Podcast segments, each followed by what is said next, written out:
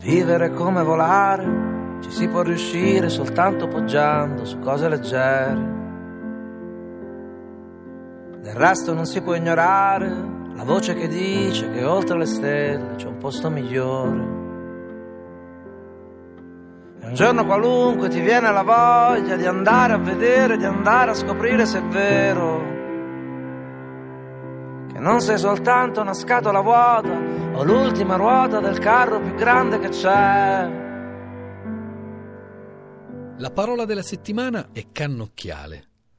Degli onori fatti al signor Galilei in Roma tengo diversi scontri e in particolare m'avvisa un amico stato presente a un banchetto fattoli dal duca di Acqua Sparta in compagnia di diversi teologi, filosofi, matematici ed altri, in suo loco assai sopra San Pancrazio, che dopo che il signor Galilei mostrò loro quei compagni di Giove con parecchie altre meraviglie celesti, fece vedere col suo strumento la loggia della benedizione di San Giovanni Laterano, con le lettere dell'iscrizione di Sisto V espressissimamente, eppure, scrive questo tale, che vi era intervallo di tre miglia. Così una lettera ricevuta da Galileo nel maggio 1611. La porta San Pancrazio, di cui si parla nella lettera, è il punto più elevato del colle Gianicolo, a Roma.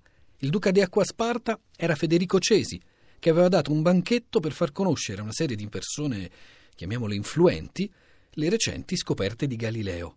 Lo strumento, lo strumento grazie al quale gli astanti possono leggere una scritta a ben tre miglia di distanza, è appunto il cannocchiale.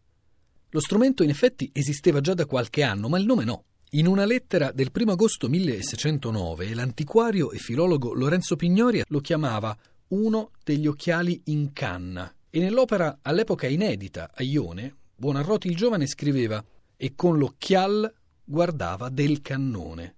Proprio nel 1611, l'anno del banchetto sul Gianicolo, risulta documentata per la prima volta, in un testo del matematico e astronomo Giuseppe Biancani, la parola cannocchiale. Riferendosi all'invenzione di Galilei, Biancani scrive, in latino, che lo stesso Galileo l'aveva chiamata italice cannocchiale, latine, sia pure con un vocabolo mutuato dal greco, telescopium, cannocchiale. Dunque, osservava Bruno Migliorini, se il nome fosse, come a prima vista sembra, una semplice giustapposizione di canna e di occhiale usato come aggettivo, dovrebbe essere femminile. E dovrebbe essere femminile anche se nascesse da una giustapposizione di canna più occhiale sostantivo.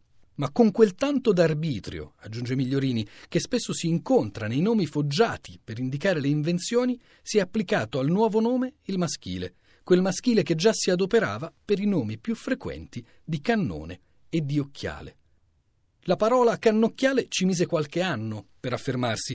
Nel 1628 Felice Felici, nel suo Nomasticum Romanum, mette ancora a lemma occhiale in canna e, in una parola, cannocchiale. Nel 1647 invece l'abate Girolamo Ghillini, nel suo Teatro d'uomini letterati, ricorda l'uso di questo meraviglioso strumento comunemente chiamato cannocchiale, che anco potrebbe si chiamare segretario della Luna e delle Stelle.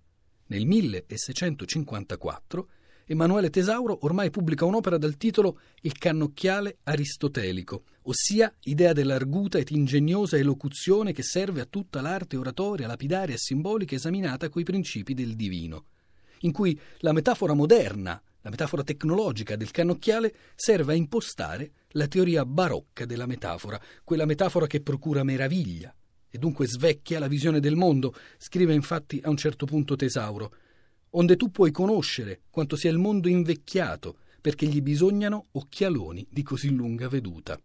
Un ideale di poesia, quello di Emanuele Tesauro, molto diverso da quello che secoli dopo sarà l'ideale di Valentino Zaiken, Zaiken che in un componimento del 2011 usa il cannocchiale ormai senza alcun intento metaforico e proprio per guardare, neanche a farlo apposta, verso quel gianicolo da cui era cominciata la fortuna della parola. Dalla terrazza del Pincio, nel cannocchiale accecato si annebbia la sagoma di Garibaldi a cavallo, che dal colle del Gianicolo dirige il tiro sui nemici della Repubblica Romana.